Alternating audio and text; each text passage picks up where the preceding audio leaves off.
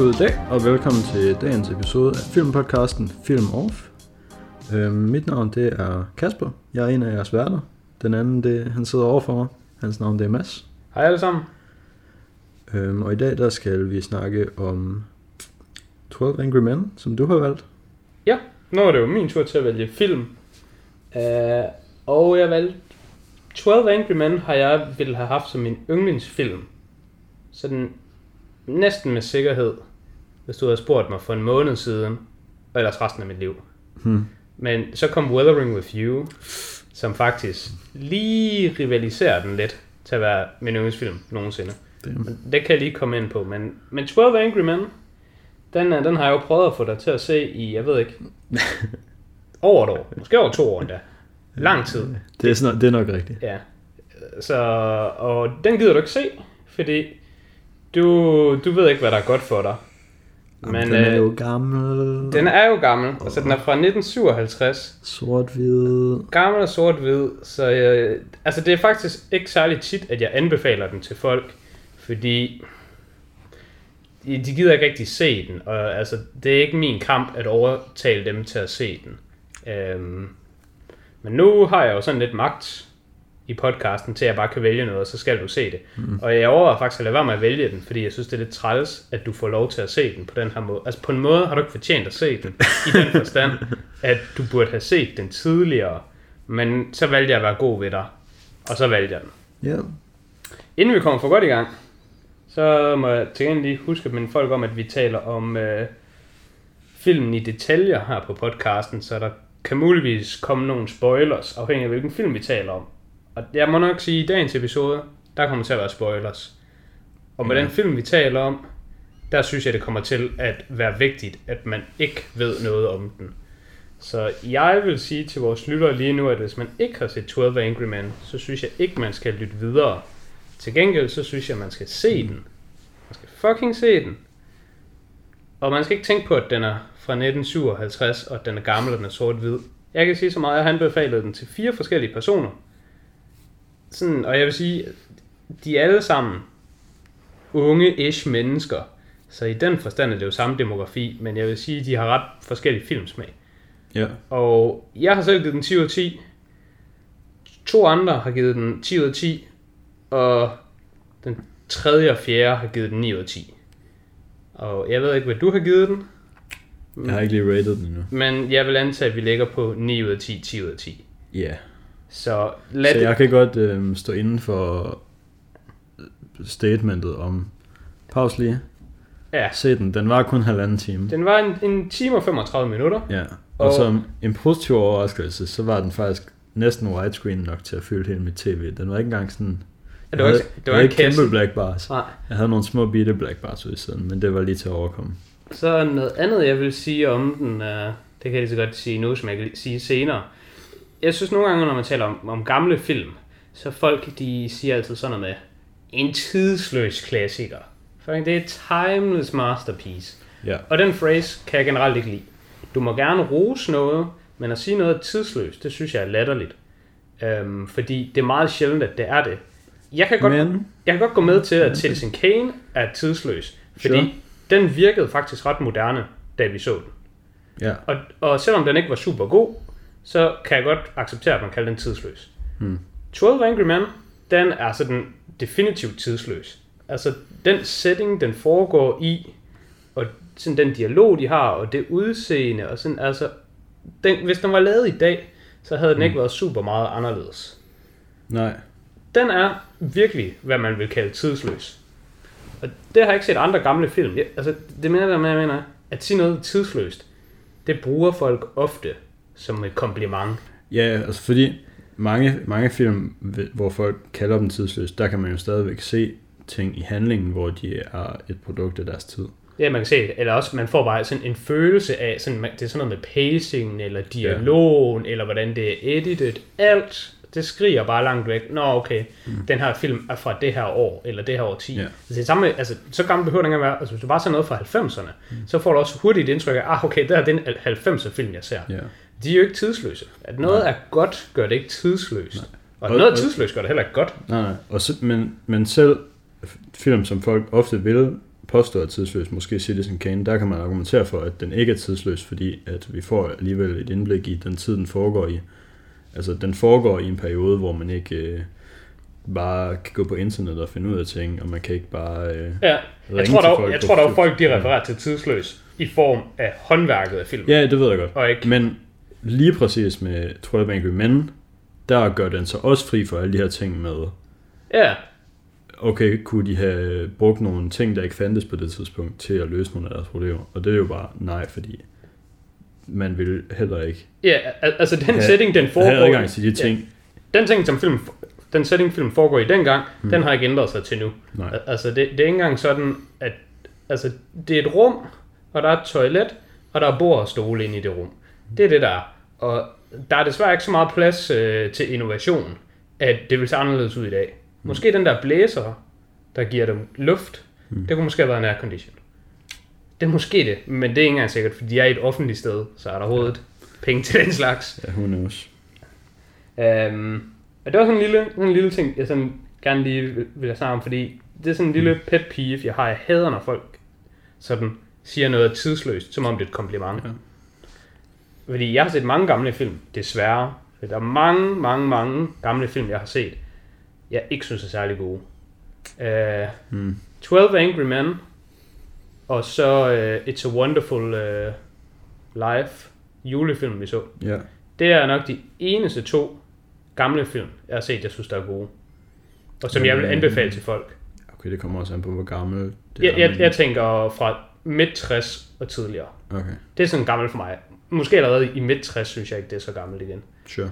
Øhm, og It's a Wonderful Life, synes jeg er sindssygt god. Men den er ikke en tidsløs klassiker. Fordi den, bare introen til den film, den er, den er altså, altså den er jo ikke dårlig, men Nej, den er et produkt af altså- dens tid. Ja, ja, den har noget sådan lidt animationsagtigt going on, men der er det jo super tydeligt, at det er bare sygt gammelt. Ja, plus den kreative beslutning. Gamle film, de har så ofte den der introduktion, hvor det er en eller anden voice over med You're probably wondering how I ended up this way. Det er virkelig, virkelig almindeligt i sådan 40-50'er film. Hmm. Fik der lige en resurgence i 90'erne med Jason Statham.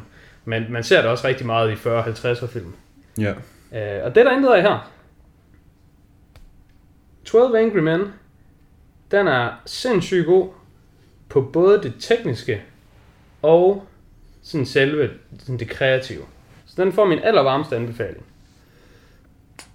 Så Ja. må vi nok ellers gå i gang. med det sagt, så kan man godt øhm, stoppe med, og så kan man fortsætte med at høre videre herfra, når man lige er færdig med at se den. Ja. Og det, det vil de jo nok, folk der har set den vil jo nok komme tilbage, fordi det er sådan lidt en- film, når man har set den, så kan man godt tænke sig at snakke lidt om den. Ja. Eller høre andre snakke om den, hvis man ikke har nogen snakke om den med. Så der er I jo heldige. Så kan de bare høre os snakke. Ja, ja. Øhm, filmen den er instrueret af en ved navn Sidney Lumet, som har instrueret rigtig mange film faktisk. Øhm, blandt andet den originale Murder on the Orient Express. Men derudover så synes jeg ikke, der var så mange film, som jeg lige genkendte personligt i hvert fald. Nej, jeg var faktisk lidt overrasket over det, da jeg lige så filmen i går, der øh, trykkede jeg så lige ind på ham, der havde lavet den. Mhm. Og øh, der er også ham, der har lavet Dog Day Afternoon, og Serpico, og Network, som alle tre er meget store film, meget well-regarded film. Og så var jeg godt nok sådan, fuck ham her, han er jo sindssyg. Hvorfor taler vi om alle andre instruktører, og ikke om ham her? Hmm. Det er totalt vanvid. Og så har han også lige The Verdict og Murder on the Orient Express.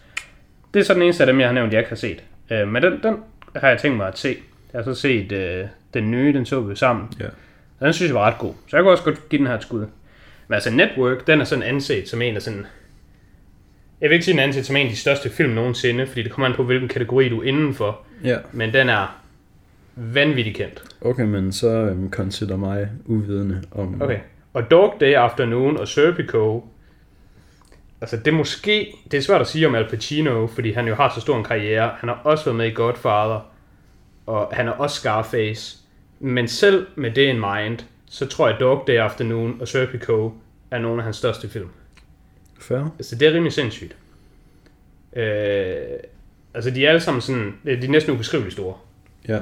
Der er en film, der hedder The Onion Movie, ved ikke, om du Mm. kender til den. Nope. Men den er sådan semi-stor på internettet, fordi den er sådan lidt spoof-agtig. Ja, Den er bare baseret på The Network, mere eller mindre. sure. Øhm, og Serpico, det er sådan en eller anden journali- journalistfilm. Og det er sådan Ja. en, af, en af de største journalistfilm og forhold time. Alright. Og Dog Day Afternoon er sådan en, jeg ved ikke, hvorfor den er så praised. Hmm. Men måske er det, fordi den var så forud sin tid, fordi den handler om en mand, der er kærester med en anden mand, og den mand vil gerne have en sex change, men det har de ikke råd til, så de røver en bank, Mm. øh, og så går det galt at røve den bank, men så, jeg kan sgu huske, om de bare får pengene alligevel, og sådan folk begynder at holde med dem, fordi det er så Ja, okay. så fucking mange. Men, men det er altså, det er sindssygt store film. Så der var jeg virkelig overrasket, da jeg så, at han havde lavet dem. Jeg, jeg synes ret ofte, der øh, kan man jo godt regne med, at det er... Øh, altså jeg regner ofte med instruktører, som om de er sådan lidt en form for one-hit wonder. Øh, det er meget sjældent, at jeg ser en, øh, en instruktør og tænker, ham han har lavet meget andet godt. Ja, Al- Altså sådan i forhold til 12 Angry Men, der regnede jeg med, at det var sådan en, ikke ukendt, men måske sådan en ukendt i sådan i moderne tid. ja altså, jeg kender ham i hvert fald ikke, ikke ved navn. Nej. Jeg kender ham ikke ved navn i forvejen. Men al- altså jeg kan sige, uh, Dog Day Afternoon, Serpico, Network og Verdict, og selvfølgelig også Murder on Orient Express, det er sådan nogle, der regulært bliver refereret til. Så Sure. du kender alle filmene, kan jeg garantere dig for, men de har måske bare ikke sådan sat sig fast i hovedet. Fair. Øh, men The Verdict, den, øh, de refererer til The Verdict i øh, Breaking Bad faktisk. Nej, jeg tror det er Better Call Saul, men det er sådan en, det er sådan en kendt underdog øh, historie om, hvad hedder det, retssag. Sure. Generelt så virker det til, at hans øh, film, filmografi, det er meget sådan noget underdog coming up. Og så Sure. lige øh, at overvinde normen og masserne. Mm. Passer også meget godt til 12 Angry Men. Ja. Øhm, ja, udover at være instrueret af ham, så er den produceret af Reginald Rose, som er ham, der også har skrevet filmen, og en anden producer på filmen er Henry Fonda, som spiller en af øhm, de ledende, jeg vil sige nok den ledende rolle i filmen, men altså han er en af de 12 Ja. øh, Jeg vil mene, at han er hovedrollen. Ja. Øhm, nævninge, tror jeg, de hedder på dansk, dem der Er det sidder ikke bare ikke. Nej, fordi jury, det er vist mere sådan til talentshows og sådan noget. Okay. Så Ja. nævning. Jeg var inde og google og jeg læste, at sådan en jury på dansk hedder et nævningeting, og så tænker jeg, at dem, der sådan sidder i det, hedder nævninge. Ja, men det gør det måske. Noget, der er lidt sjovt, det er, at Henry Fonda, han er ikke øh, credited under castet på Letterboxd. Nå. Hvilket jeg ikke helt lige sådan kan forstå. Øhm, især fordi han er en af de få personer, der rent faktisk har et navn.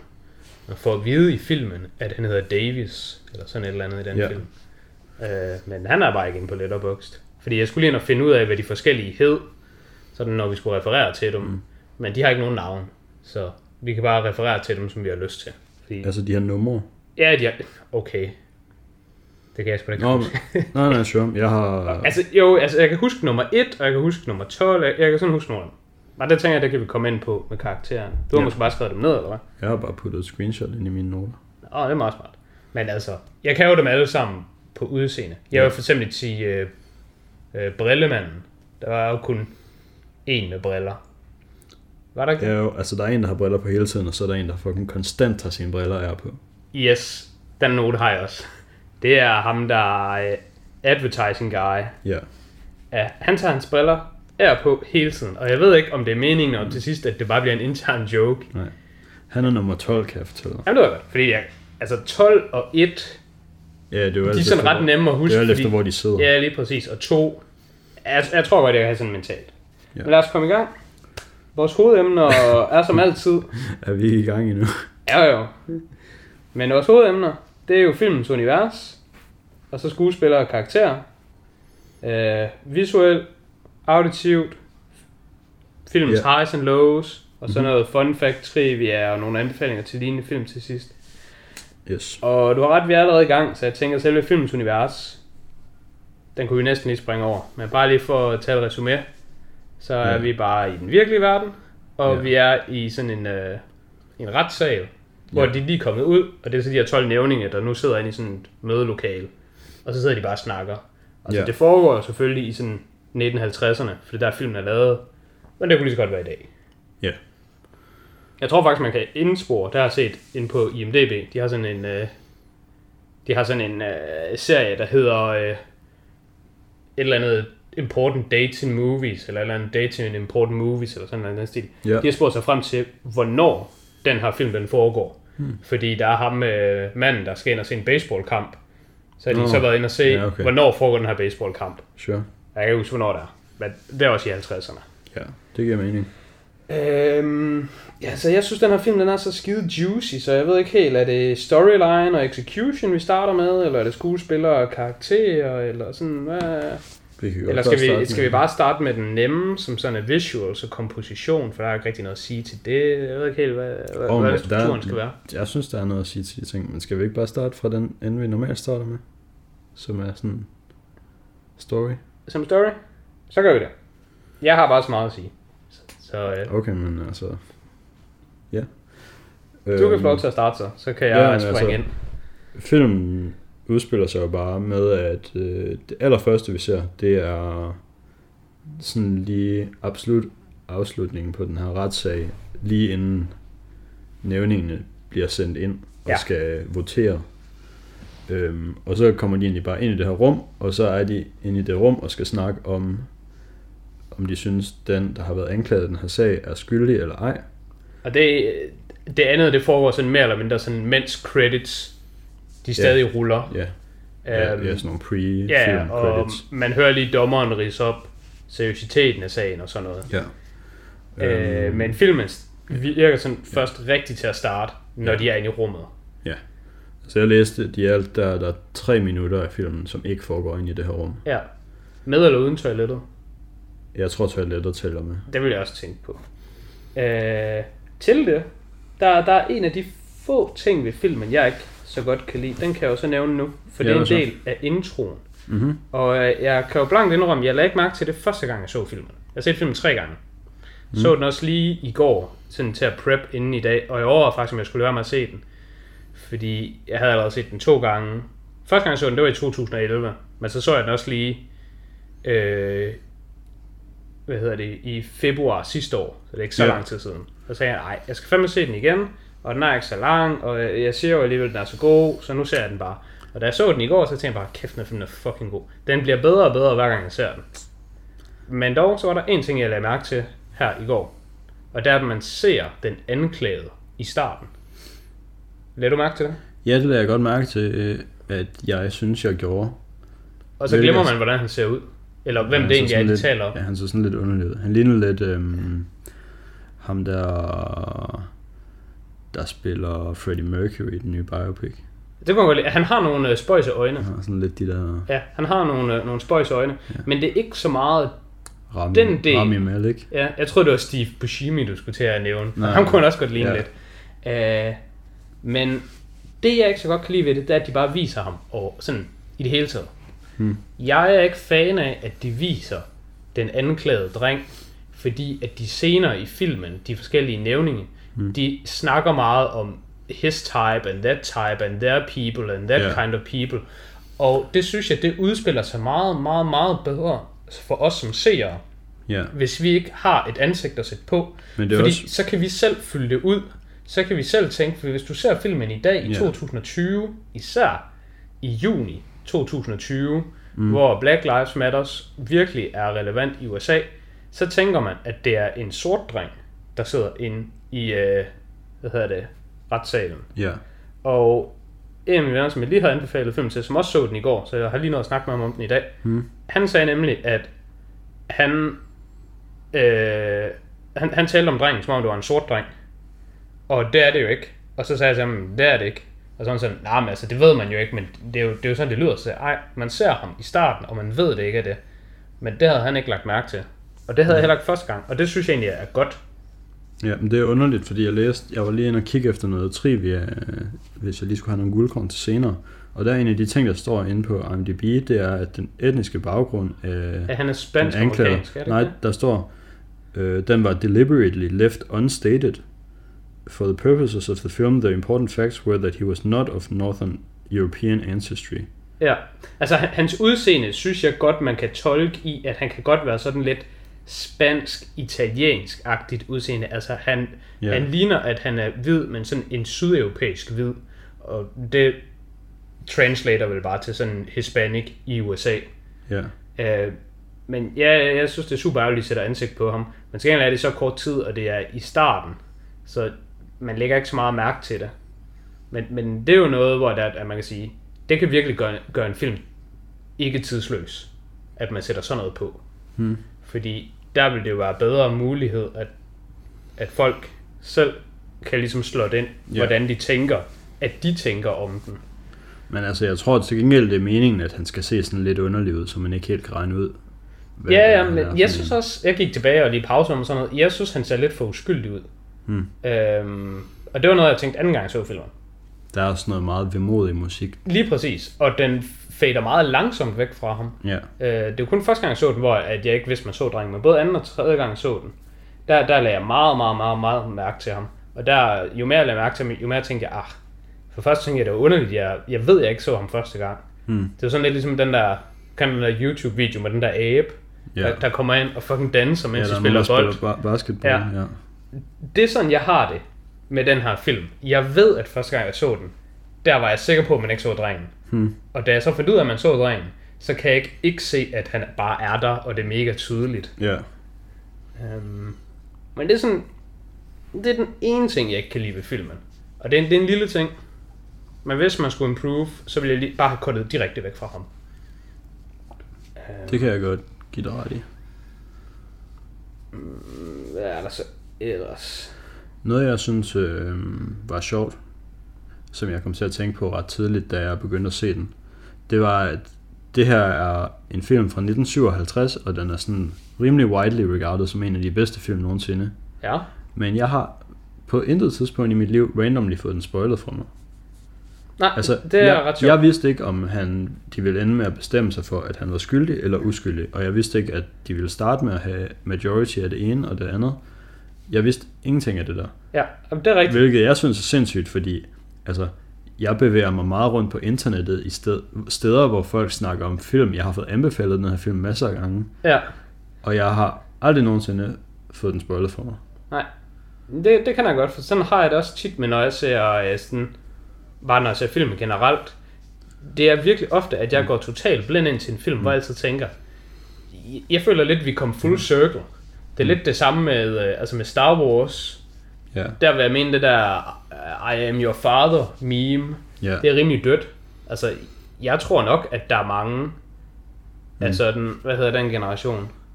Zoomers. Dem, dem fra, fra nullerne og sådan lidt, lidt senere. Ja, Jeg tror nok, at de skal se sådan nogle Ringenes Herre, for eksempel. Hmm. Jeg tror, de ikke ser Ringenes Herre, og jeg ikke ved en fucking skid om den. Det er Fordi, rigtigt. hvem går lige rundt og randomly spoiler Ringenes Herre? det er rigtigt. Det er sådan... Jeg, jeg tror, grund til, at det er sådan, det er fordi, at det næsten er så underbevidst. Det er så assumed. Ja, ja, men det var også bare det, det var bare det, jeg mente med, at jeg har fået den anbefalet for. Jeg har læst ting om den før. Ja. Ja, ja men det er en ting, der bliver talt om. Ja. Men Ringenes Herre bliver også talt om. Ja, ja. Men bare ikke på den måde. Hvor tit får man anbefalet, eller hvor tit har man hørt no- noget snak om øhm, den sjette sans, og så har der nogen, der bare lige har skrevet, og det er sygt, fordi han bare er død hele tiden. Nå, jeg gik ind til den 6. sans og vidste ingenting om den. Og Overhovedet. Hvornår, og hvornår så du den? Jeg har nok set den i 12. Okay, jeg ved ikke, hvor gammel den var der. Den er fra 98, 90'erne, tror jeg. ja, ja. 96 og 98. Sure. Øh, det samme med Shawshank Redemption. Ja. Det var omkring, jeg, jeg kan se, hvornår jeg har rated filmene, og jeg kan sige, det er omkring 2010-2011, jeg begyndte at gå op i film.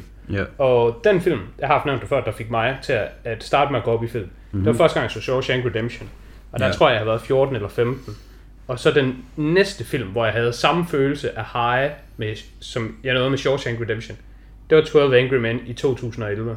Mm. Og den, jeg har haft derefter, det har nok været fucking Withering With You. Ja, det, det er rimelig sindssygt. ja. Det, det er, hvor meget sådan Ja. nogle film fylder. Og sådan, altså, jeg synes 12 Angry Men, det er sådan en, det er en film, den er, den er ikke en once in a lifetime film for mig, mm. men den er, den er sådan en a few in a lifetime. Jeg forventer ikke Sure. specielt mange film der kommer til at være lige så imponerende. Nej. Jeg Øhm, synes, vi skal springe til skuespillere og deres karakterer. ja, For det er jo den største del af filmen. Vi har jo også lidt med storyline og execution, men det hele hænger bare så meget sammen. Ja, Som sagt, øh, der er 12 nævninger.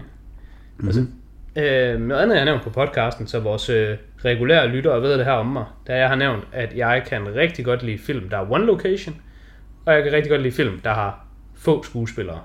Hmm. Og første gang det gik op, der snakkede vi lidt om, om er det overhovedet fordi jeg kan lide det, eller er det bare fordi den slags film nogle gange er gode. Første gang, at jeg rent faktisk tænkte over det, det var da jeg så den her film. Det, det havde virkelig sådan et ind... Men gjort- synes du, at den her film har få skuespillere? Nej, men det er nemlig det. Jeg synes på en måde, den her film har mange skuespillere. Jamen, ja, men også få. Jeg synes, den har mange at få. Ja. Hvilket er sådan lidt interessant. Men jeg tror, det er fordi, de alle sammen er så... Altså, de er alle sammen i scenerne hver gang. Øhm, hvis man nu tænker på andre film. Hvis man nu tænker på... Lad os sige, Game of Thrones var en film. Ja. Jeg ved ikke, hvor mange karakterer der er i Game of Thrones. Men der er rimelig mange. Ja. Men Game of Thrones var måske også, hvad, 40 timer. Sure. Så det bliver meget spredt ud, men der er alligevel plads til dem. I en regulær spillefilm, der var halvanden til to timer, hvis du har mere end fire karakterer, så begynder det at blive meget. Ja. Du kan bare tænke på også- dengang, vi så øh, hvad var det, Zodiac. Ja. Har kun tre, Ja. tre hovedkarakterer, vi synes, det var for meget. Og Mm. den film varede fucking to og en halv time. Ja.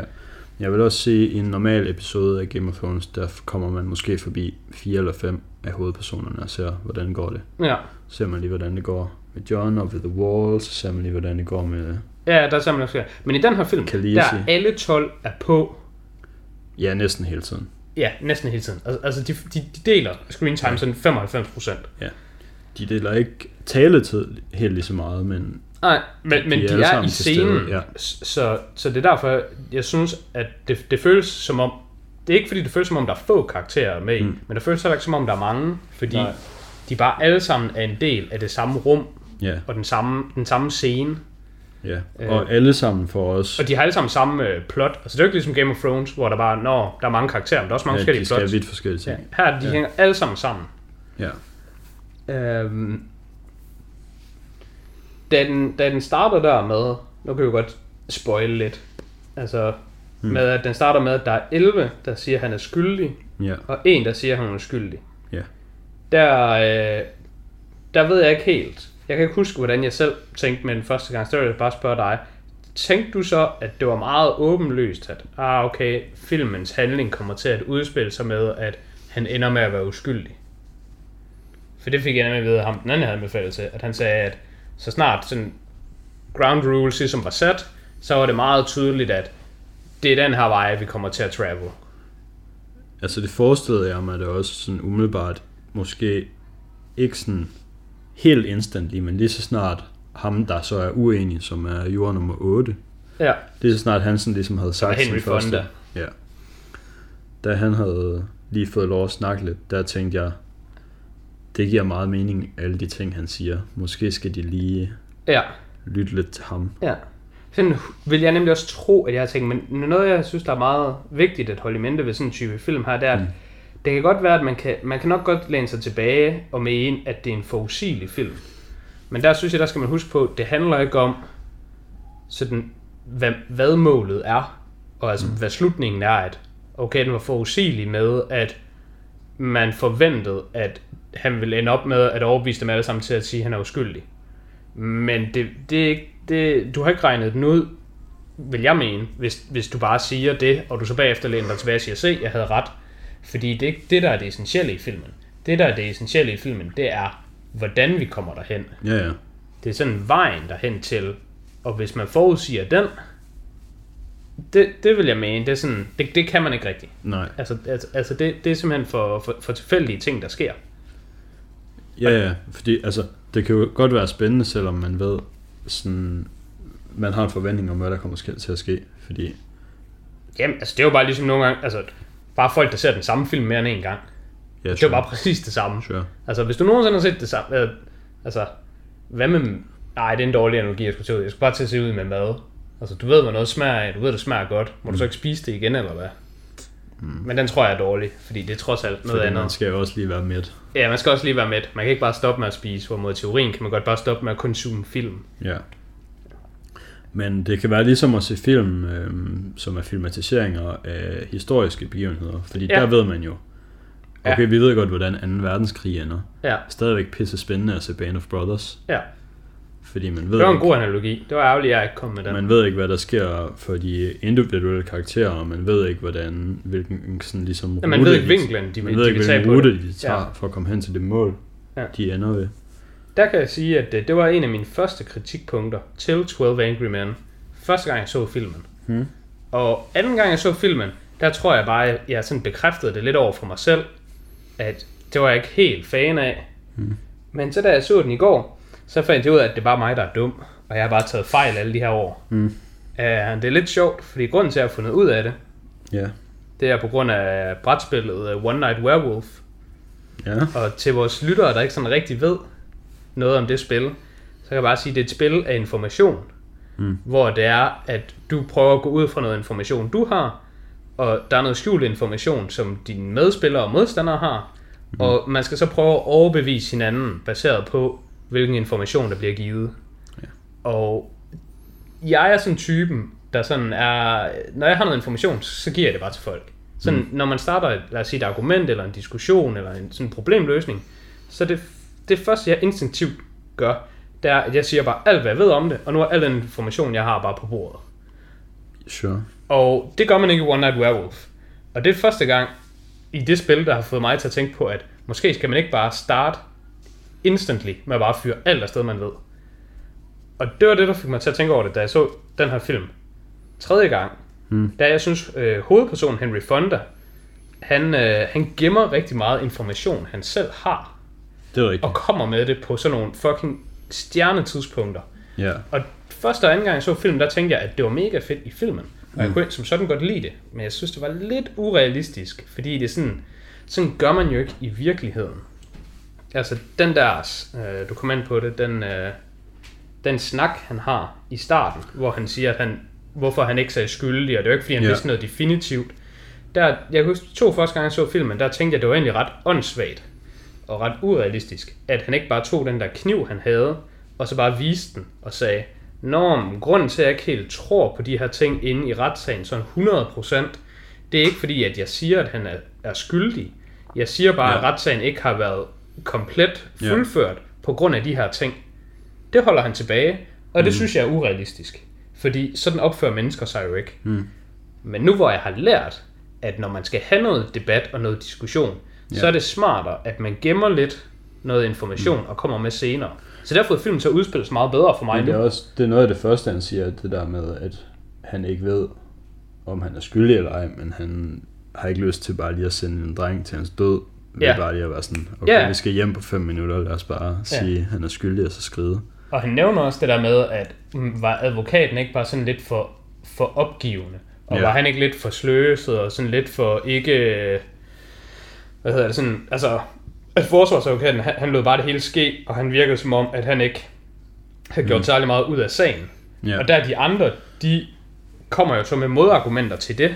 Der tænker jeg, nå, så kan han jo bare vise kniven med det samme og sige, nå, det er derfor, jeg tror det her. Ja. Det er det, jeg synes, der vil være det logiske og det normale at gøre i den, set, øh, sådan i den setting. Ja. Men det gør han ikke. Man kan sige, hvis han, han kan sådan ligesom leverage det lidt, hvor at hvis han i starten er ved at prøve at overbevise dem om noget, Ja, så hvis han kan overbevise dem om det, ja, uden at skulle vise kniven, så kan han vise kniven senere og bruge den som sådan en ekstra ja, ja der. om, om, det forstår jeg nemlig også nu, og, og det var nemlig derfor, jeg ville bringe det op, fordi det forstod Ja. jeg ikke første gang, jeg så filmen. Hmm. Der synes jeg, det var bedre bare at sige det hele med det samme, og så, så er det jo out there. Ja. Men det har noget mere punch, Hmm. og det viser filmen også.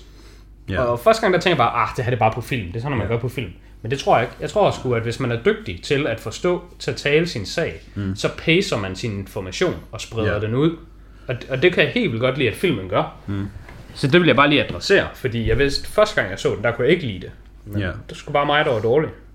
Der, var også, der er også nogle af de, de sådan ekstra informationer, der kommer i løbet af filmen. Der virker det lidt som om, det er noget, han sådan har siddet og tænkt over Nå, imens. ja, ja, helt sikkert. Altså, der er nogle af tingene, og det er jo noget, der er super fedt ved filmen. Altså, den er lidt en form for øh, whodunit-genre. Ja. Øhm, hvilket egentlig er, er lidt sjovt til at tænke på, at ham, der har instrueret filmen, han har også instrueret uh, Murder uh, on the Orient Express. Mm. Og de nævner også i filmen, der hvor ham uh, brillemanden, han skal nævne, hvilken film han har set. Hvem er Brillemanden? Det er jo i måske fire eller sådan noget. Det er ham, der har briller. Han er... Nå, ja, ham der har de der mærker. ja, det er præcis. Ja. Ja. Øhm, Okay, så er det lidt misledende at kalde ham for Brillemanden, fordi der er også øh, så, den sure mand. ham nummer to, han har briller på hele tiden. Nå, det er ikke Han er brillemanden. sådan, han er sådan en nerdy guy. Ja, lige præcis. Han er ikke brillemanden. Han er, han er anxious guy i min verden. Ja, sure. Men han har briller på hele tiden. Han har briller, men, men han er, ham, ham vil jeg næsten referere til som musemanden. Ja, han er sådan lidt en musemand. Altså, der er nummer et, han er formand. Ja. Nummer to, han er sådan lidt... Ja, det kan vi, det kan vi selvfølgelig lige tage nu. Det er egentlig ret godt med karaktererne. Mm. Altså, det er jo også noget af det, der, der gør, at filmen den udspiller sig så sindssygt godt. Det er, at de her 12 karakterer, de komplementerer hinanden sindssygt godt. Ja, de er alle sammen meget forskellige. de er meget forskellige, og, og det er meget velbalanceret. Altså, det er jo selvfølgelig en film, så selvfølgelig er der tænkt over det og skrevet til det. Ja. Så altså, jo, hvis man sidder derhjemme og har et kritikpunkt til, at øh, sådan her vil, en, vil det ikke være sådan realistisk set, fordi mm. der vil måske være flere af den her type, eller sådan, der er sådan lidt ved at holde din kæft. Altså, Hvorfor er der ikke nogen sorte og nogle damer? Vi er i 2020, vi skal faktisk bede om lidt diversity. Altså, der, var- der var faktisk noget, der, der greb jeg sgu mig selv i at være lidt en social justice warrior. Men da jeg så filmen, så tænkte jeg, jeg synes faktisk, det kunne være ret fedt, hvis der var mindst en til tre kvinder i den her øh, setting. 12 Angry People. Ja, men så tænkte jeg bagefter, at den hedder 12 Angry Men, mm.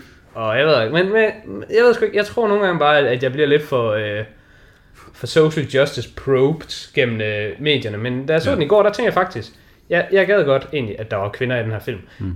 Ikke fordi, at jeg vil have, at der skulle være kvinder i den her film, der havde andre roller. Jeg gad bare godt, at der var kvinder i den her film, der en til en tog præcis samme rolle, sagde præcis samme ting. Altså, sådan, hvis du kunne lave sådan en, en identisk edit af filmen, så gad jeg bare godt at, sådan at se den og tænke, kan vide, hvordan andre mennesker, de vil tolke den her film nu, og kan vide, hvordan jeg selv vil tolke det. For eksempel ham der øh, musemanden, mm. Anxious Guy, Ja. kan vide, hvordan man vil tænke om ham, hvis han var en kvinde, men så tænker, åh, det, er- det er hende, der er den stille pige, for det er jo, det er jo en stereotyp, man har. Mm. Eller ham, øh, den meget excitable person, vil man tænke, at åh, det er bare sådan en typisk pige, der bare råber op og ikke vil ændre sin mening. Mm. Men al- altså, jeg synes, det kunne være lidt interessant, at hvis der havde været køn ind i debatten også, fordi så, så vil der komme nogle flere fordomme, fordi det er jo også det, filmen spiller lidt på, at de, har, at de forskellige mænd har nogle fordomme om hinanden. Men de, Ja. de fordomme, de er- har svært ved at udspille sig, fordi de alle sammen bare er mere eller mindre sådan neutralt til pænt tøj, fordi de er i retten, mm-hmm. og de kender ikke hinandens navn, og de kender ikke rigtig hinandens baggrund af dem, der introducerer sig selv. Så mange af de antagelser, de tager om hinanden, de er sådan lidt blanke. Men hvis der havde været kvinder, så kunne man bare tage, der, der, der er en kønsantagelse mm. om hinanden. Altså hvad nu hvis Henry Fonda havde været en kvinde, for eksempel? Hvis, hvis fortaleren til at starte med havde været en kvinde, havde det så bare været, åh, det er også bare typisk dig som pige. Du kan ikke sende nogen til døden, fordi du er blød i hjertet. Mm. Altså vil det være sådan, man vil blive angrebet? Fordi sådan ja. bliver han jo angrebet som mand. Ja. Der er også, øh, der er på et tidspunkt, der er ham, den excitable nummer 3, han går lidt af på sådan en rant om, øh, nej, eller er det overhovedet ham? Der er en eller anden, der går af på sådan en rant om folk, der kommer fra de der slums, de er bare Ja, whack, og det, selvfølgelig er han kriminel, og altså folk, der kommer derfra, de kan ikke blive til noget. Og så er der en, som jo bare er pæn og har pænt tøj på, som siger, eh, by the way, jeg kommer derfra. Ja. Ja, det synes jeg, det er super fedt, med de her sådan små revelations, der kommer. Mm. Altså, de har også en udlænding der De har jo en, der kommer fra Europa. De har ham der, Watchmakeren, Ja, øh, som er en, øh, han er sådan en tjekkisk skuespiller. En mega stor tjekkisk skuespiller. Mm. Øh, ligner lidt Mario. han kunne godt ligne lidt Marios far, faktisk. Ja. uh, men jeg ved, at 12 Angry Men er sådan mega højt regarded i uh, Tjekkiet. Hmm. Og sådan, fordi han er med sådan, sådan en, en ekstra stor film dernede. Sure. Det, det er lidt sjovt. Um, så der har de lidt diversity. Ja. Ja. En lille smule. Men jo, der, der er ham med Excitable Guy, der, der kører mm. af på den rant. Jeg synes faktisk, det er noget, ham, specifikt ham, han får filmen til at føle meget tidsløs for mig. Fordi den måde, han argumenterer på, og den måde, han opfører sig på i debatten, den får mig til at tænke rigtig meget på amerikansk politik i 2020. Hmm. Øhm, jeg synes, der er rigtig mange paralleller mellem, hvordan 12 Angry Men udspiller sig, og så den der øh, us versus them mentality, som det ligesom er blevet coined, at der foregår i amerikansk politik, hvor man har... Altså i amerikansk politik, der har man jo to partier. Så enten yeah. er du med os, eller også er du mod os. Så yeah. vi har den her us versus them mentality. Og det er det samme her i 12 Angry Men. Enten er hun skyldig, eller også er hun skyldig. Og der ser man, at ham, der er uh, excitable guy, han flipflopper bare mellem alt. Det eneste, han ved, det er, at han er skyldig. Og alt, der passer hans narrativ, det er vigtigt, og det er sandt. Ja. Og alt, der ikke passer hans narrativ, det er bare ligegyldigt, eller også er det forkert. Mm. Og så snart at det bliver vist, at det ikke er ligegyldigt, eller ikke er forkert, så er det bare ikke relevant. Ja. Det fik mig meget til at tænke på, hvordan amerikansk politik er i 2020. Det er bare sådan her, mm. og så, så snart at det bliver bevist, nej, det er ikke sådan her. Så sådan, nå, men det er også bare ligegyldigt så. Ja, fuck, fuck, Ja. fuck all that. Altså det der med, at folk ikke ændrer deres narrativ, de siger bare, fordi han, han, han piggybacker nemlig rigtig ofte på folks historier. Mm. Øh, det er ret ofte, at øh, der er nogen, skal vi lige høre, om det regner udenfor måske? Er det meget tydeligt? Nej, det, det ved jeg ikke. Det ved jeg ikke. Nå, Men jeg kan godt høre det. jeg kan godt høre det. Det er bare sådan lidt stemningsmusik. Ja. Jeg kan lige, Jeg kan lige dreje mikrofonen. Snakke lidt højere. Øhm, men Øhm, han har jo det der med, at ham personen, han er fra slum, og ja, altså, han men jeg meget, vil faktisk sige, at det ikke engang sådan nødvendigvis er noget, der sådan er specifikt til amerikansk politik. Det er bare sådan, altså også bare når folk argumenterer på internettet, eller når folk har, altså bare folk i virkeligheden også. mm, De, hvis det bliver bevist, at noget, de har sagt er forkert, så vil de hellere bare fucking argumentere for det, indtil de dør, end at, eller prøve at fejle det væk, end at nogensinde erkende, at de tog fejl i noget. ja, e- eller, eller bare erkend, og så er det sådan, okay, jeg tog fejl, men det er ligegyldigt. Ja, Jeg tog fejl, og hvad så? Det er ligegyldigt. ja, Øhm, fordi der ser man ham sådan senere, hvor at der er mange points, der sådan, hvor at ham øh, Glasses guy, han så siger, jamen de her ting har vi stadigvæk kørende. Så siger mm. han, nå, så excitable, han bakker ham op. Men så hver gang, at der er nogen, der taler, altså det jeg synes, der er interessant ved filmen, sådan er virkelig godt lavet, og det, det lader jeg først rigtig mærke til i går, det er, at excitable guy, som mm. jo er mere eller mindre lederen for øh, skyldig siden, ja, han kommer stort set aldrig med en pointe selv om, hvorfor at han mener, at han er skyldig. Han venter bare på, hver gang, at der er nogen, der siger, at de synes, han er skyldig på Ja. grund af det her, så går han bare 100% ind. Så er han bare... Altså der, når, når folk, der var en af dem, han talte om kniven, så var han bare sådan, ja, det er fucking kniven. Fucking, du har ret. Og, altså, han er, han er meget sådan en supportive guy. Han er bare, altså, Ja. det er som om, at han er en tom skal selv, der bare, hver gang nogen de siger noget, så er han instantly på dem. Mm. Uh, det synes jeg, det var meget interessant, og det- og det har jeg ikke haft lagt mærke til før, men det synes jeg, det var virkelig fedt, fordi det, det gjorde ham som en rigtig god... Altså, det er jo ham, der er skurken her i på en måde. Ikke fordi han er en skurk, men hvis der skal være en held og en skurk, ja. så er det ham, der er bad guy. Jeg synes, det gør ham rigtig interessant, fordi normalt så ser man bad guys, det er dem, der har sådan et motiv, Ja. og sådan klart gør noget.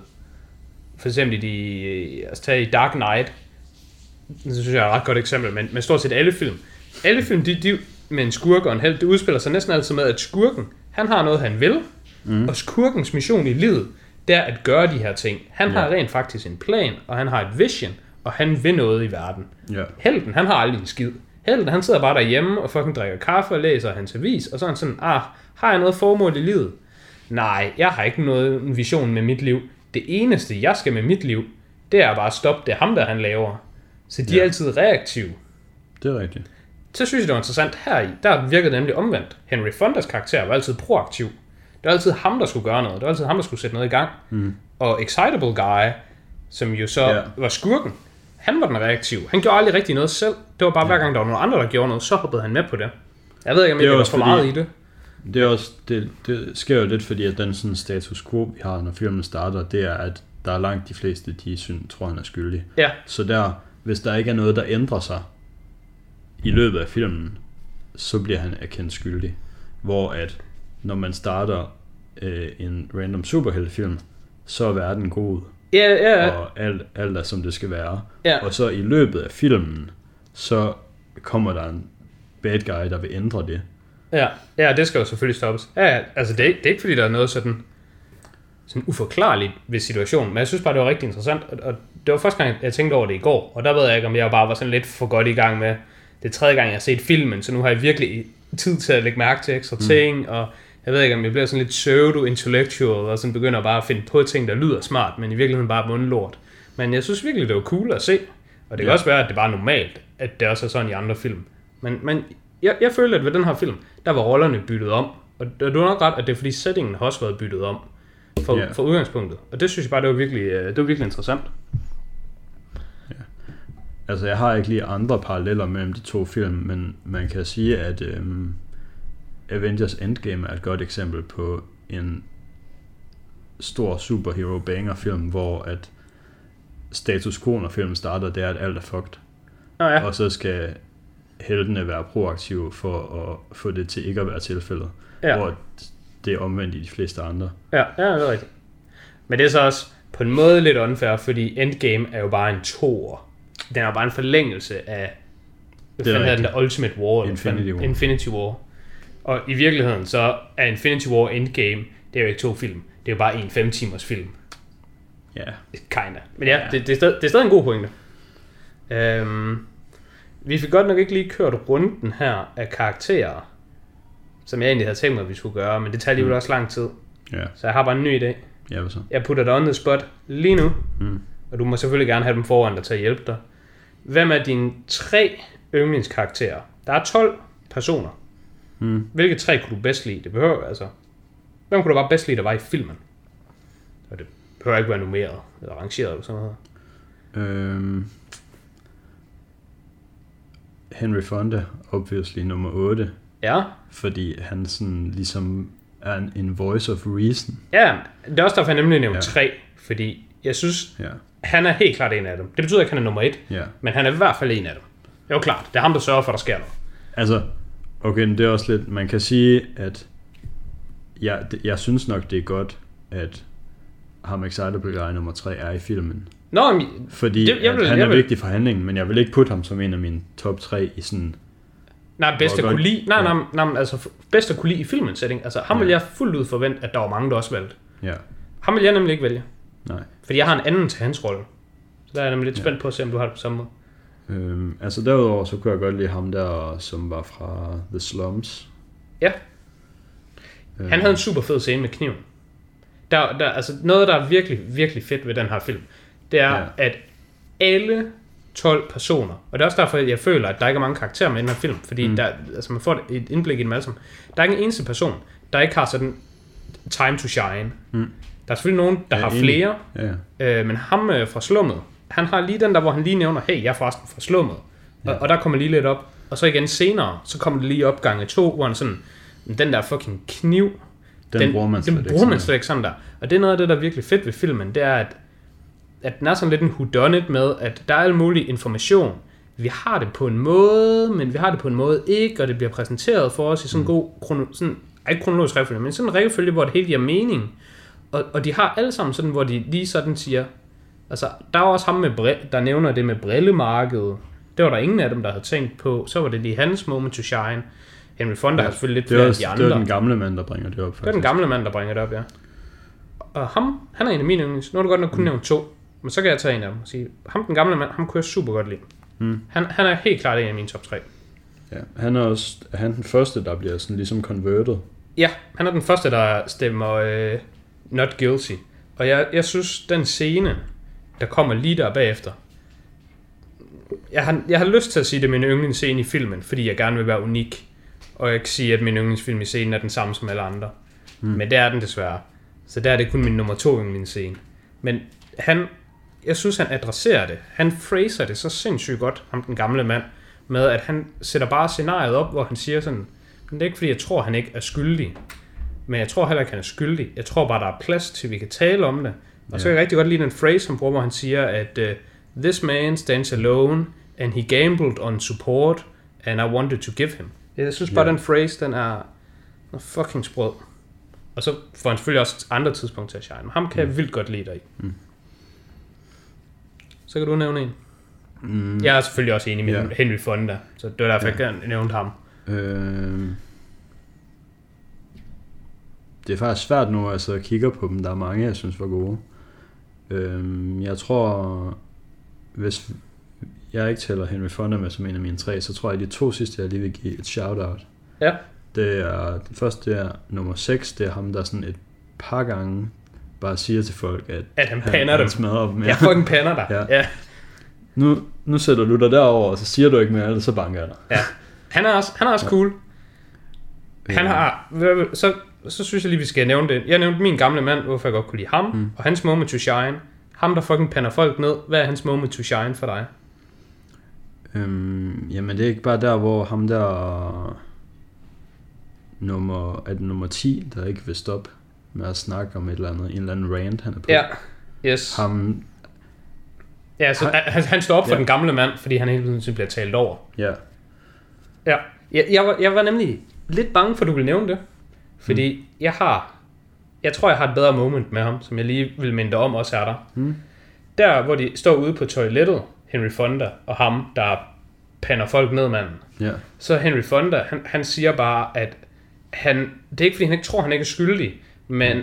han er bare, hvad nu hvis, han er sådan, de bruger meget ordet suppose, ja, og så ham øh, manden, han siger bare, uh, suppose, I'm not doing the supposing thing. Altså han, han er meget en working man, og han tænker ikke over ting, han gør bare, hvad der bliver sagt. Men så Henry Fonda putter ham on the spot og siger, "Men hvis du nu skulle tænke, hvad vil du så, hvad vil du så suppose? Og så er det, han flipper den på Henry Fonda og siger, jamen uh, suppose, at du får overbevist os alle sammen om, at drengen faktisk er uskyldig. Men det så viser sig, men at i han virkeligheden er han er skyldig, så sender vi ham bare ud, og den rammer Henry Fonda super hårdt, mm. og jeg synes også, den rammer os som uh, audience super hårdt, for det er første Ja. gang, vi tænker over, hey, den her gode sag, vi sidder og hæpper på, Ja, er den overhovedet egentlig en rigtig sag? ja. Og jeg tror også, det er måske, noget, det er måske en af de scener, der sådan ligesom motiverer Henry Fondas karakter til ligesom at lave noget mere af den der sådan rigtige investigation, sådan Sherlock Holmes-agtige, som Ja. der kommer i den senere del af filmen. Ja, hvor de rent faktisk tænker over, okay, de her pieces af evidence, kan de rent faktisk passe sammen, ja, ja lige præcis. eller øh, modstride de hinanden? Ja. Den sidste, jeg synes var ret nice, det var bare ham der formand guy. Nå, cool. Ham, ham havde jeg også på en måde Mm. lyst til at nævne. Fordi jeg synes også, Foreman Guy, han er, han er rigtig nice. Han, gør sgu bare det, han skal, og, og Ja, altså, det, det virker ikke som om, han rigtig har nogen sådan et, noget belæg for at skulle være Ja. yeah. ham, der sådan ligesom er ordfører. Han, er bare, han har fået at vide, du er nummer et, Ja. og så har han bare været sådan, okay, I guess jeg bare sådan ligesom Ja. øh, får det her møde til at flow. ja, men jeg synes nemlig også, han Og gør det er super godt. bare, Ja, og, og på et han, tidspunkt, hvor der er nogle andre, der sådan, hey, hvem fuck lavede dig til chef herinde? Og så er han sådan, det behøver jeg ikke være. Du kan bare få lov til at være ordfører, hvis du vil. Og så er han bare, alle er bare sådan, fuck nej, du, du, you're doing a great job, bare ja, keep præcis. going. Ja, men han, han deltager nemlig, han er nok den person, der deltager mindst i debatten. Øh, men jeg synes også, han gør et rigtig godt job. Mm. Øh, jeg vil nævne ham, øh, Brillemanden. Ham, øh, som også er kind of skurk. Ja, men fordi det, han er ret late til at være... ja, Øh, men jeg synes, han... flip. Øh, og det var det, det var det første, jeg, jeg tænkte... Det var det, jeg tænkte i filmen, første gang jeg så den. Det var, at når Brillemanden, han flipper, Ja, fordi jeg synes på en måde, han virker til at være mere øh, standhaftig end de to øh, sådan racister, dem, dem der bare råbemændene. ja. Fordi de var bare sådan med deres følelser. Der tænkte jeg, jeg kunne godt forestille mig, at ham Brillemanden, han bliver flipped. Altså man forestiller sig jo i filmen, der at de flipper en og en og en, sådan en af gangen henover. Ja. Næsten hver 10. minut. Der er 12, den var halvanden time, næsten hver 10 minutter er der en, der flipper. Men der tænkte jeg, der kunne måske godt komme sådan en break of pace, hvor lad os sige nummer 4 eller 5, der bliver coin flippet, mm. det er Brillemanden. Og så derefter, så falder de sådan lidt, dyk, dyk, dyk, dyk, dyk. Det var sådan, jeg forestiller mig, den skete første altså gang. jeg det tror, var så early on, der går de på et tidspunkt fra sådan noget 2-3 flippet til 6. Ja, ja. Øh, men, men det var bare for at sige, det var, det, det var sådan, jeg troede, den udspillede sig første gang jeg så. Ja. Fordi jeg synes, han virkede som sådan en meget key person at få til at flippe. Øh, Ja, fordi han er sådan den, han er den re- mest reasonable Ja, person altså- på altså- skyldig siden. Ja, altså han, han er den, der går til det rationelt, og bare sådan, det er sådan her, mm. og jeg tænker om det på den her måde, og altså, jeg vil gerne diskutere det, men jeg vil ikke have ændret min mening på grund af dit og dat, jeg vil have ændret min mening på grund af, at, at det er sådan her, det er blevet lagt ud. Altså, Ja. jeg synes bare, han var, han var meget rolig og meget rationel, mm. og han, han virkede meget neutral. Ja. Det kunne jeg godt lide. Øhm, ham, ham ham synes jeg, at øh, det var også ham, jeg spejlede mig selv mest i. Og jeg tror også, det, det er noget af det, der gør filmen så god. Det er, at der er så mange typer. Hmm. At der er mange forskellige. Altså alle, der ser den, kan spejle sig selv i, hvordan vil jeg have været i den her situation. Hmm. Øh, der er ikke nogen, der er 100% den ene og den anden, men, men man tænker sådan, jeg vil have været sådan et mix af dem her. Hmm. Og jeg synes, han gør det super godt. Øh, og der er sådan en rigtig god scene med ham, hvor at øh, man kan sådan se i, i close-up af ham, hvor det går, da han ændrer mening, der synes jeg, han, altså sådan skuespillet og sådan øh, cinematografien er rigtig god til, at mm. du kan se på ham i scenen, at han har ændret hans mening. Det går ja. op for ham der, det der med brillerne. Nu er han endelig overbevist om, okay, hende kvinden, der så det, hun, hun, Hun har, har vel- sgu ikke set hun har sgu ikke rigtig set det. Ja. Det er også derfor, det fik jeg ikke til ham, den gamle mand. Men det var, det, jeg synes, det også var rigtig godt ved ham. Det var ham, der bragte det på banen også med, at ham, den gamle mand, det er ikke fordi, han har løjet, men han har nok bare sagt, han har sagt nogle ting, han troede var rigtigt. Ja. Men han har mere troet, de var rigtigt, fordi at han gerne ville tro det. Altså han har bare piecet ting together. Ja. Jeg, altså jeg synes, at den gamle mand kommer virkelig med nogle guldkorn, mm. hvor at han bare, han siger ting, som alle, der ser filmen, godt ved, men det er rart lige at få reminded, at når er det rigtigt. Altså det der med vidner, hvor pålidelige er de overhovedet. De starter ud med, at Norm, altså, drengen er jo skyldig, fordi dem har så ham gøre det, og dem har hørt ham gøre det. Og altså, hvorfor skulle de lyve? Selvfølgelig er det sandt. Og så ender vi ud med at være sådan, okay, men måske har vidnerne ikke løjet, men de har bare set og hørt nogle forskellige ting, og så Ja. bare sat det sammen, som de troede, det hang sammen, og så, så bare taget fejl. Det synes jeg, det er en rigtig god lektie, at, at det viser, moralen viser sig jo ikke, at folk har løjet, og han er blevet framed, og nu har de opdaget det.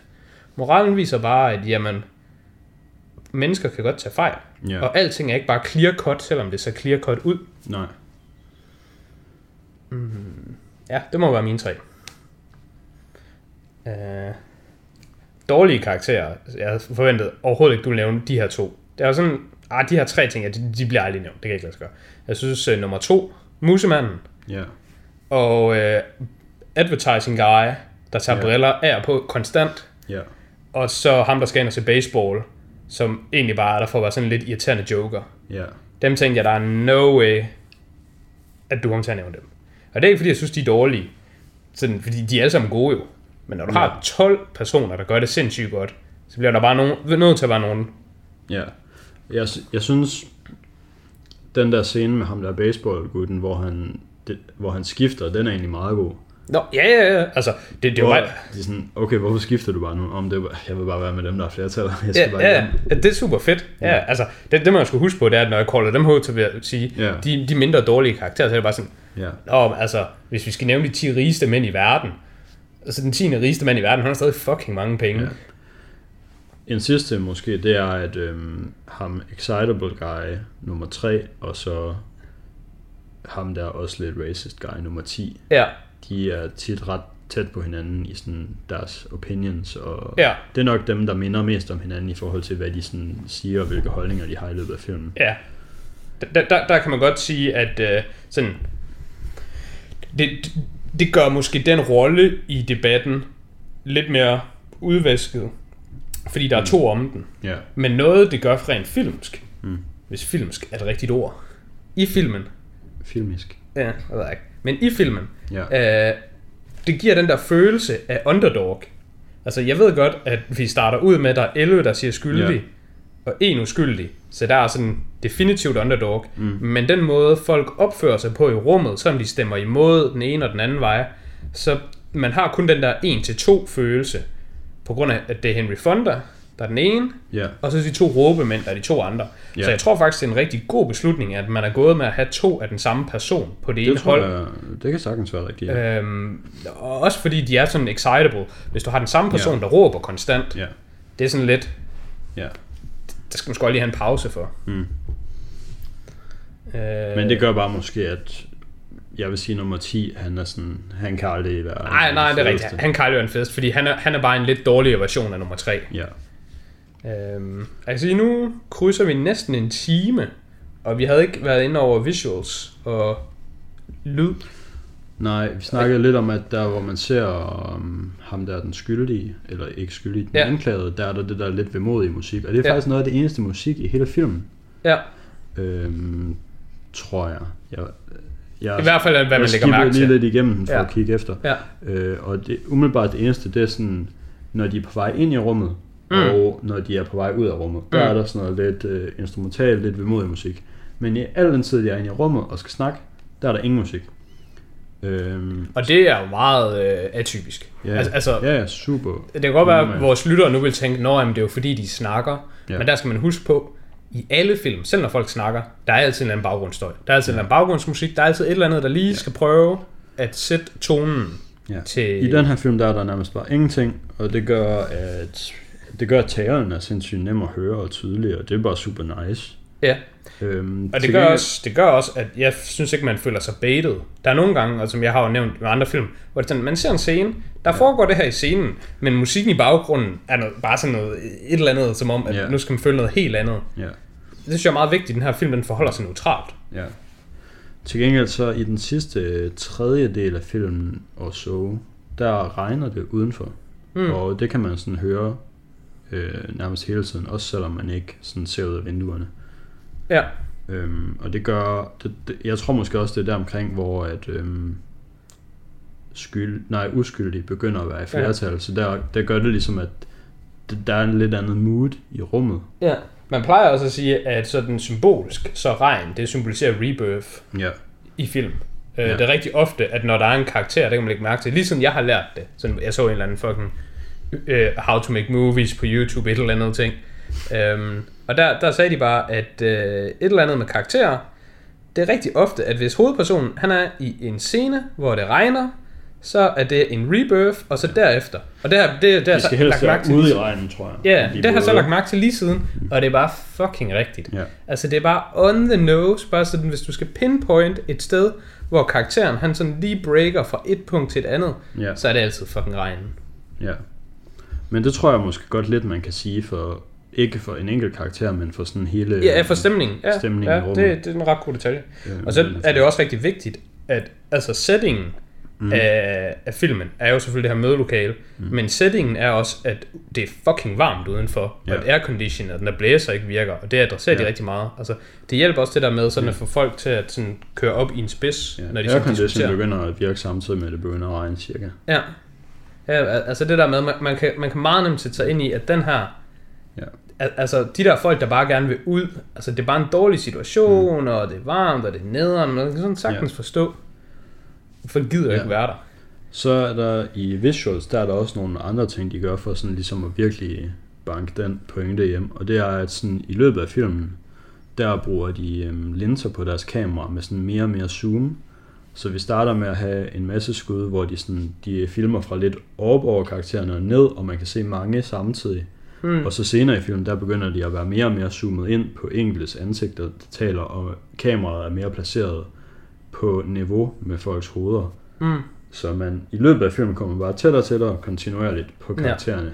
Det er jo nok sådan en eller anden overført betydning af, at vi starter med at være sådan i- i- i- en bare spectator, der bare kigger med ind, og nu er vi lidt Ja. mere på personlig plan, har sådan Ja. Jamen det gør også bare, at det føles sådan lidt mere presset. Ja. Ja, og, og det passer jo fint nok sammen med plottet, der, hvor de jo sådan har lidt et tidspres med, at de siger sådan, vi sætter en team, Ja. fordi det der, hvor de er at sådan, nu er det ved at skride den forkerte vej. Ja. Og altså, det er noget af det, jeg synes, uh, Råbeguy, han har rigtig godt styr på. Det er det med, han kan godt mærke, at han er ved at miste kontrol over rummet. Mm. Men han ved også godt realistisk set, alle andre øh, nævninge, de havde bare sagt, at han var skyldig. Mm. Så altså, han vil jo bare gerne have, at drengen han er skyldig, og hvis han ikke får hans vilje i det her rum, så kan vi bare lave en hard reset, og så kan der bare komme nogle nye ind, og så kan de bare sige, at han er skyldig. ja. Øh, hvilket jeg, jeg synes, altså, Ja, det er det, hvis de ikke får det ordnet, så er de sikkert... Så hvis de er en- den der hung jury, hvor at de skal Ja. have en ny jury ind, ja, og der er man nemlig ikke i tvivl om, hvis, hvis den her scene, den udspiller sig igen, så er det ikke sikkert, at der er en Henry Fonda til at nej, lige præcis, de svage sag. Ja, til at gå ud og lede efter sådan kniven, og til at tænke over tingene sådan i sin egen tid. Hmm. Jeg tænker faktisk på, Henry Fonda, han siger, at han er arkitekt, der til sidst. Hmm. Det synes jeg er sådan lidt interessant, at overhovedet smide den ind. Altså for det første, de kunne bare have gjort sådan, at man så ikke vidste, hvad han lavede i sin fritid, eller med hans arbejde og sådan noget. anden side tænker jeg, når de så uendelig vælger at give ham et job, der er tusind ting i verden, han kunne have været. Ja. Altså, der synes jeg bare, det var sådan lidt sjov arkitekt. Ja. Det er sådan, Altså man kan sige, at det er nok bevidst, at de har givet ham et erhverv, som ikke er private detective eller et eller andet. Ja, ja, ja, det, det, Det er været... vigtigt at vise, at han er bare en everyday guy, Ja. der Ja. Ja, tilfældigvis var en god fyr og Ja. fik gjort det rigtigt. jeg tænkte dog, at er sådan den mest åbenlyse, ikke? og det kan være, det er derfor, de ikke har valgt den, men læge, tænkte Mm. jeg. Jeg tænkte, kunne han sige, at han var læge? Det, det, vil jeg, det vil jeg mene var den mest åbenlyse. Og det kan være, det er derfor, de ikke har valgt den. Ja, Ja, men, men sige, ret, der er nogle ting, han ikke kan være. Han, Arkitekt er sådan... Øh, han kan ikke være arkitekt. Nej, jo, Jo. jo arkitekt kan han være. Han, men han kan ikke være privatdetektiv slash politimand. Nej. Det vil være totalt elendigt. Og han kan heller ikke være sådan advokat eller et eller andet med retten at gøre. Eller sådan mm. ting. Det kan han aldrig være. Mm. Det vil bare være dårligt. ja. Man kan sige, at arkitekt er sådan lidt et erhverv, hvor man har sådan lidt øje for detaljer og sådan Ja, ting. så. og det er også lidt sådan lidt et prestige. ja. Det er sådan... Det, det, altså, det er ikke det sygeste i verden, men at være arkitekt, det er sådan, okay, det er sådan Ja. rimelig okay. Det er sådan Ja. rimelig nice.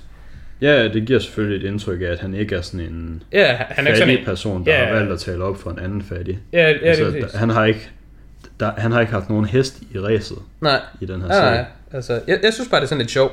Ja. Fordi det er, sådan, det er jo totalt unødvendigt. Så Ja. sådan, det er noget, jeg har tænkt lidt over. Jeg har haft afsløret, hvad min honorary highs var i filmen. Ja. Men uh, nu spørger jeg bare dig, hvad var din highs i filmen? Hvad var fucking film? Øh. Øhm, jeg tror, der var et par, som jeg har valgt at kalde Sherlock Holmes moments, som er dem der, hvor de sådan Ja, stykker noget bevis sammen, og sådan, ja. det kan faktisk ikke passe. Jeg ved godt, hvor vi er på vej hen, fordi jeg er der Ja. allerede. Et af dem, det er det der, hvor øhm, de skal finde ud af, hvor lang tid det vil tage for ham, der er den gamle mand, at gå fra sin seng ud til sin dør, og så Ja. ja. løbe ned ad trapperne. Ja. Øh, og den anden, det er det der, hvor de finder ud af, at hende der med brillerne, Med brillerne, hun, ja. hun ikke kan have set det der Ja. ja. igennem toget, fordi at hun har ikke haft briller på, når hun lå og sov. Ah, nej. Eller Ja. prøvede at sove. Og så nummer et, den bedste af dem alle sammen. Kniven. Ja, den med kniven. Knivscenen, den er fucking sprød. Ja, hvor der både ham der, der er fra fattig baggrund, han fortæller om, hvordan man sådan rigtig bruger kniven. Ja, nå, men jeg Og tænker så også er bare der, hvor han... han Excitable guy, der sådan lader som om, han skal til at stabbe ham. ja, nå, men jeg tænkte, Fonda. eller tid, tid, meget Nå, der var tidligere, han der, bare i starten, fyret på bordet. der var han bare fyret på bordet, hvor det bare fucking bang, der, er en fucking kniv her. Der er mange gode ting med kniven, ja. ja. Den, er, den, den scene, og den, den får jeg også, det Mm. står til Alice high point i filmen. Fordi den er bare, den er det er også den scene, der skiller sig mest ud. Sådan, ja. det er rent faktisk action. Det er sådan, wow, der skete noget. Og så den anden, der, der er et par steder, hvor der er sådan nogle lidt gotcha moments, hvor ham der nummer tre, Excitable Guy, han siger noget, der er modstridende med noget, han har sagt tidligere. Ja. Dem, de er også rimelig grineren, synes jeg. Ja. Der er der, hvor han tidligere har sagt, øh, hun hørte, øh, underbroen fucking hørte, at han råbte, I'm gonna kill you. Ja. Og så lidt senere, så kommer han op og skændes med Henry Fondas karakter og råber, I'm gonna kill you. Og så Ja. er han bare sådan, men du mener jo ikke rigtigt, at du rigtig vil slå mig ihjel. Ja, Og så er sådan, Ja, og så er det mega sjovt. Det, det, er, n- det er den scene, der netop gjorde, at uh, Brillemanden har min yndlings. Der hvor han så går hen og siger, hey, you know, he totally baited me. Hmm. Uh, but I, I, I'm not like that. He just baited me. Og så Brillemanden han bare sådan, he did an excellent job. Og så Ja. går han bare væk. ja. Det er sjovt, fucking sjovt. Og så har han også, øh, han har også sådan en scene, hvor, hvor altså, han er rigtig god til at komme for godt i gang. Øhm, så ham, Excitable Guy, han har den der, hvor han råber sådan, han står bare virkelig og råber sådan, he was an old man, he, he doesn't know anything about anyone, how can he be sure about anything? Og han står bare på en eller anden rant, han er på vej en tangent, og så stopper han sig selv, og så kigger han bare rundt i rummet, og så er han bare sådan, oh fuck, fordi sådan halvvejs igennem den der rant, så kunne han godt høre, det jeg siger nu, begynder bare at skade min egen sag. Ja. Og det kender jeg fucking godt fra mig selv, hvor det bare sådan, man er i gang med at diskutere noget, og så kommer man bare med en pointe, og så tænker man, den pointe er fucking guld, og så kører man bare hårdt på den, Ja. og så midtvejs i den pointe, som sådan, åh oh, wow, det er faktisk modsat af det, jeg gerne vil have. Sådan, man kan høre, hvor man er på vej hen. Man er ikke nået der endnu. Man er bare i gang med at køre mm. vejen. Og sådan, sådan, Sådan ligesom fuck. hver gang i det her podcast, når du siger, at du har en, kommer med en god sammenligning, og så fyrer du bare et eller andet lort af. Så, nå, men, nå, men det er hver gang, så tænker jeg, åh, oh, den her den er fucking god sammenligning. Og så går jeg bare straight i gang, og så når jeg når sådan mod slutningen af sammen, så er sådan, ah, okay. Så den, den, den fæs lidt ud af den her. Ja. Øh, Har du nogle highs, lows? Highs, det ja. har Ja. bare været... Øh, jeg kan se, den her podcast, den løber lidt over tid, men det har, Det den her, det har den her film også fortjent. Vi havde også lidt længere intro. Min highs, det er, det er den med øh, kniven, selvfølgelig. Mm-hmm. Så er det øh, derude på toilettet, hvor ham, øh, jeg pænder der ned, manden, han siger, mm, suppose, at øh, det bare går den anden vej rundt, og han så bare har gjort det. Hvad så? Ja. Det synes jeg er en sindssygt god scene. Og så begge gange, hvor ham den gamle wisecracker, han bare, nej faktisk tre gange, hvor han lige siger noget. Det med, at han giver ham support, fordi han synes, han skal have support. Det med, at den gamle mand, det der med, it's, it's important for a man, uh, it's a sad thing for a man not to feel important, der er sådan et eller andet. Ja. Og man tænker sådan, 75 years after living, no one seeks his advice, no one wants to listen to him, Ja. but now he's, he's somewhat of an important god- man. Det er en fucking god scene. monolog. Ja, og den, den kører videre ind. Ikke fordi, det, jeg tror ikke, det er ham, der siger det der, mm. men det er det samme, der bærer videre ind. Altså de andre, de hopper videre på den mm. idé med pigen, hvor de er sådan, ah, okay, jamen manden, man kunne godt se, at han havde gjort noget ud af den her dag, og det var vigtigt for ham at være vigtig. Mm. Og det er også det, jeg synes, der jumpstartede det for kvinden, hvor de sådan, åh, det var præcis det samme med hende. Ja. Altså det der, hvor man begynder at se, de er sgu lidt biased, de her vidner. Mm. De kan godt lide at være i spotlightet. De, de har gjort noget ud af det. Altså deres historie er ikke så neutral for dem. Altså fordi til at starte med, der har vi udgangspunkt bare sådan, men de er jo vidner, og de har, de har jo ikke nogen hest i løbet her. Mm. Men det har de. De har bare sig selv. Man Ja. tænker sådan, de er jo ligeglade med, om manden er død, og om det er dreng, og så om ja, alle de der ting er de ligeglade med. Men man vil gerne have ret. Men ja, det er nemlig det. De vil bare gerne have ret. Så de, de vil bare gerne have, det de sagde, det er vigtigt, og det de sagde, det er rigtigt. Ja. Så den hest, de har i løbet, det er egentlig en tredje hest, som man slet ikke tænker på. De, de er ligeglade med, om han er skyldig eller- eller uskyldig. Det er bare vigtigt for dem, at de er en del af samtalen. Og den Ja. måde, de er en del af samtalen, det er ved at være vidne til det her. Mm. Øh, altså, de kunne lige så godt have været vidner den anden vej rundt, og så kunne det have været den anden vej rundt. Men det er bare det, at, at de sådan injekter sig selv ind i samtalen. Og så, hvis vi lige skulle have lows til filmen, nu hvor vi alligevel har accepteret, den her podcast kører mm. lidt over, så har jeg to lows. Ja, Det ene det er det med, at de viser drengen tidligt, som jeg har haft nævnt. ja. Og det andet, det Det lyder var til, at vi er enige om det med, at ham uh, advertising guy, han tager bare hans briller af og på konstant. Ja. Og Ja. uh, hver, gang, hver gang de skifter over til ham, så starter han bare scenen med at tage briller på, og så tager han dem af igen. Og Ja. jeg er sådan lidt, hvad fanden laver du, mand? det er sådan, til sidst, så er jeg i tvivl om, om det er en fejl, eller om det er skuespilleren, der er en dårlig skuespiller, eller om det er en spoof. Jeg kan ikke finde ud af det. Men jeg synes, det ender med at bare være mærkeligt. Måske er det for ligesom at banke den der pointe med, at det, sådan, det kan godt være lidt træls for næsen at have briller på hele Jeg, tiden. jeg, jeg ved ikke, om der er noget dybere mening i det. I, I mit hoved, jeg har bare accepteret, jeg tror, det er skuespillerens skyld, og han bare gør det dårligt. Sure. Det er sådan, jeg tolker det. Ja. Øh, men jeg ved det sgu ikke. Øh, anbefalinger til lignende film og andet. Vi skulle have lidt afsluttende. Vi er ikke kommet ind på rating, men jeg kan bare sige, at min den er stadig 10 ud af 10. Ja. Det Og- er min også. Grunden til, at... Øh, det, jeg kan ikke huske, om jeg sagde det her i starten. Så jeg siger det bare lige nu. Grunden til, at den her film er sådan definitivt en af mine yndlingsfilm. For eksempel inde på Letterboxd, der har man kun plads til fire fucking film. Mm. Og der har jeg den her, øh, som en af dem. Og det er meget svært at vælge fire film. Grunden til, at jeg har valgt 12 Angry Men, det er fordi, jeg tænker nogle gange, når jeg ser film. Hvis jeg kunne vælge alle film i verden, at få credit af. Hvis jeg kunne vælge, hvilken film havde jeg været med til at lave, hvad vil jeg så være mest stolt over at have været med til? Eller hvilken film, rettere sagt, er måske stoltest på andre vegne hmm. over at have lavet? Og jeg tænker det samme, når jeg ser elendige film, hvor jeg har det sådan helt pinligt og dårligt på nogens vegne om, oh, wow, har du godt nok lavet den her film, det er godt nok fucking pinligt for dig, at du har været med til det. Men 12 Angry Men, Ja. det er den film, hvor at jeg vil mene, det, det, det er den film, hvor jeg er stoltest på andres vegne over at se den.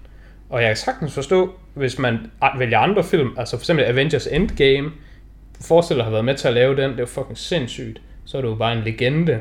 Og det samme med Shawshank Redemption, altså der er sindssygt mange film, hvor der er, hvis du havde været med til dem, det havde altså virkelig, virkelig været sådan impactful. Ja.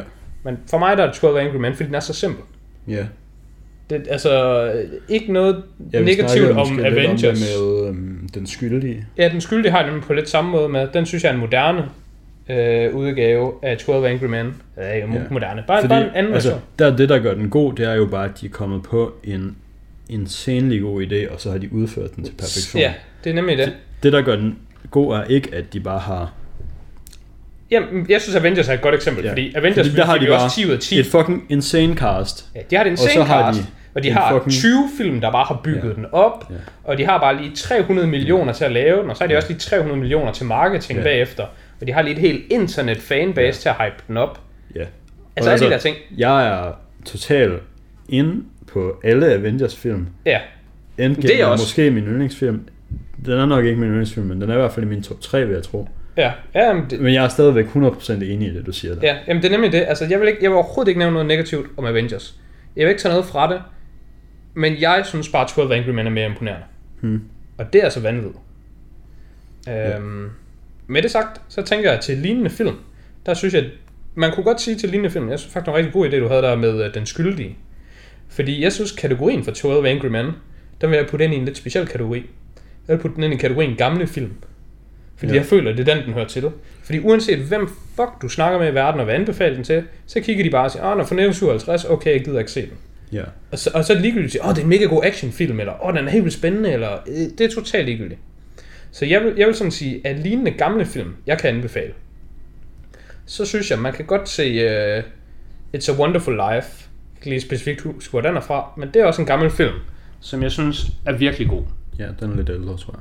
Ja, men jeg mener også, den er sådan fra, sådan 40'erne, slut Ja. 40'erne. Øhm, og så har jeg stort set ikke andre gamle film, Nej. jeg sådan vil anbefale. Det kommer lidt an på, hvornår man synes noget er gammelt. Jeg vil også nævne, øhm, hvad den hedder, øh, Cool Hand Luke, men den er sådan fra 68 eller sådan noget, tror jeg. Så den Ja. ja. ved jeg ikke helt, om den gælder. Så derfor så vil jeg gøre noget modsat. Ja. Og det er bare at sige film, jeg ikke vil anbefale. I Okay. okay. kategori, som er kendte film. Som jeg har set. I går, efter at have set 12 Angry Men, så tænkte jeg, "F- vi skal sgu have noget mere. Hmm. Så jeg så Sunset Boulevard, som er fra 1950, og den er, øh, har sådan 8,4 på øh, IMDb. Så den sniger sig lige ind i top 250. gør den Ja, ikke? jo, jeg tror den måske faktisk er højere. Jeg tror sådan, jo, men den er deroppe, men det er fordi, ja. den er nogle gange lidt mærkelig. Men den er, den er, den er inde der. Og den har jeg bare givet 1 ud af 10. Den er forfærdelig. Sure. Totalt forfærdelig. Så har jeg også set Breakfast at Tiffany's. Virkelig dårlig. Mm. All About Eve. Dårlig. Vertigo. Forfærdelig. Uh, Rebel Without a Cause. Den der James Dean film. Ja. Ikke forfærdelig. Men også, lad være med at se den. Seven Samurais. Totalt forfærdelig. Straight up pinlig. Det er pinligt at se Seven Samurais. Og den er regardless som en af de bedste film nogensinde. Den er fucking pinlig at se. Mm. Og alle, der har været involveret i den, de burde skamme sig. Og alle, der synes filmen er god, de burde skamme sig. Rear Window. Nej, The Apartment hedder den, tror jeg. Mm. Sådan en Hitchcock-film. Ja. Også dårlig. Uh, og uh, City Lights, som er den ældste film, jeg har set, kan jeg se her. Jeg sidder lige og læser op fra min letterboxd. Det er sådan en uh, Charlie Chaplin-film. Mm. Også dårlig. Så Ja. jeg forstår godt, at det er svært at sælge folk på gamle film. Fordi de er sgu fucking Ky. ringe. Men 12 Angry Men og It's, It's a Wonderful Life, mm. de er altså outliers. Ja. Jeg læste, at, og det giver også mening, men der var nogen, der sådan, øh, sådan kategoriserede 12 Angry Men som sådan et courtroom-drama, selvom de jo er uden for et courtroom hele filmen. Og det synes jeg er en god idé. Ja. Et par film, som jeg ikke har set, men som jeg ved, at du har set i den her kategori, det er The Rainmaker og A Few Good Men, og jeg ved ikke, om det er... Har du ikke set A Few Good Men? Nej. Men, altså, det er jo med vores bare, Tom. Nu kan du bare sige, om du synes, de er gode i sådan, altså, Hvis man ikke har set A Few Good Men, så er man øh, seriøst, så gør man sig selv en bjørnetjeneste. Det er utilgiveligt ikke at have set den. Det er fucking Jack Nicholson. Men ved du, at bjørnetjeneste også kan være noget skidt these days? Det kan bare betyde begge dele. Ja, men du mener, at det kan være noget godt. Fordi selvfølgelig det kan bare betyder noget godt, Ja, ja. selvfølgelig Det- betyder det det, kan noget også være skidt. noget godt. Jeg ved det godt. Men vores lyttere er kloge, sofistikerede mennesker, der godt ved, at det bliver ment som noget skidt. Yes. Alright. Few Good Men. Rigtig god film. Og altså, castet er jo nødet. Ja, ja, det kan Det jeg godt skal se. man se. Det kunne jeg godt se. En joke, du ikke har set den. Okay. Om hvis vi bare skal fyre dem, så kan jeg lige sige uh, Scent of a Woman, tror jeg den hedder. Hmm. Uh, den er med uh, Al Pacino, som vi lige har nævnt tidligere, så han kan lige komme Sure. med ind igen. Øh, den er også en meget kendt, meget god courtroom drama. Åh, oh, det var fandme heldigt, at jeg lige nåede at få Tom ind. Det var meget heldigt, at du fik Tom ind. Vi var lige ved at glemme det. Øh, Rainmaker, den, den synes jeg er, sådan, er solid. Okay, Øh, men når man ser den, så tænker man bare, at det er jo bare en dårligere version af Good Will Hunting. sure. Good Will Hunting, den er for syg. Ja. Så er der en sidste recommendation, jeg lige har her på falderæbet. Ja. Og det er, at jeg har sgu ikke selv set særlig mange gamle film, men jeg har læst på et tidspunkt en liste af 30 film, som Christopher Nolan har anbefalet igennem tiden. Ja. Og der er blandt andet 12 Angry Men på den liste. Og der er en der er rimelig mange andre gamle film. Så jeg tænker, at hvis man er in the market for noget, noget gammelt, som der ligesom er sagt god for af en eller anden form for autoritet, Ja. så øhm, smider jeg bare lige den liste inde i beskrivelsen til det her podcast, og så kan man lige selv gå derind og kigge. Nu kender jeg ikke den liste, men jeg kunne godt være nervøs for, at sådan nogle all-time klassikere som Vertigo... Jeg Og tror ikke, lignende er der jeg, på. jeg, jeg, jeg, kunne ikke lige genkende nogle af de navne, du så har listet op der. Okay. Fordi Øhm. der vil jeg altså bare tage autoritet over Christopher Nolan og sige, Vertigo, man kan ikke synes, den er god. Det kan man ikke. Nej, Man kan ikke synes, den er god. Jeg kan fortælle dig en ting.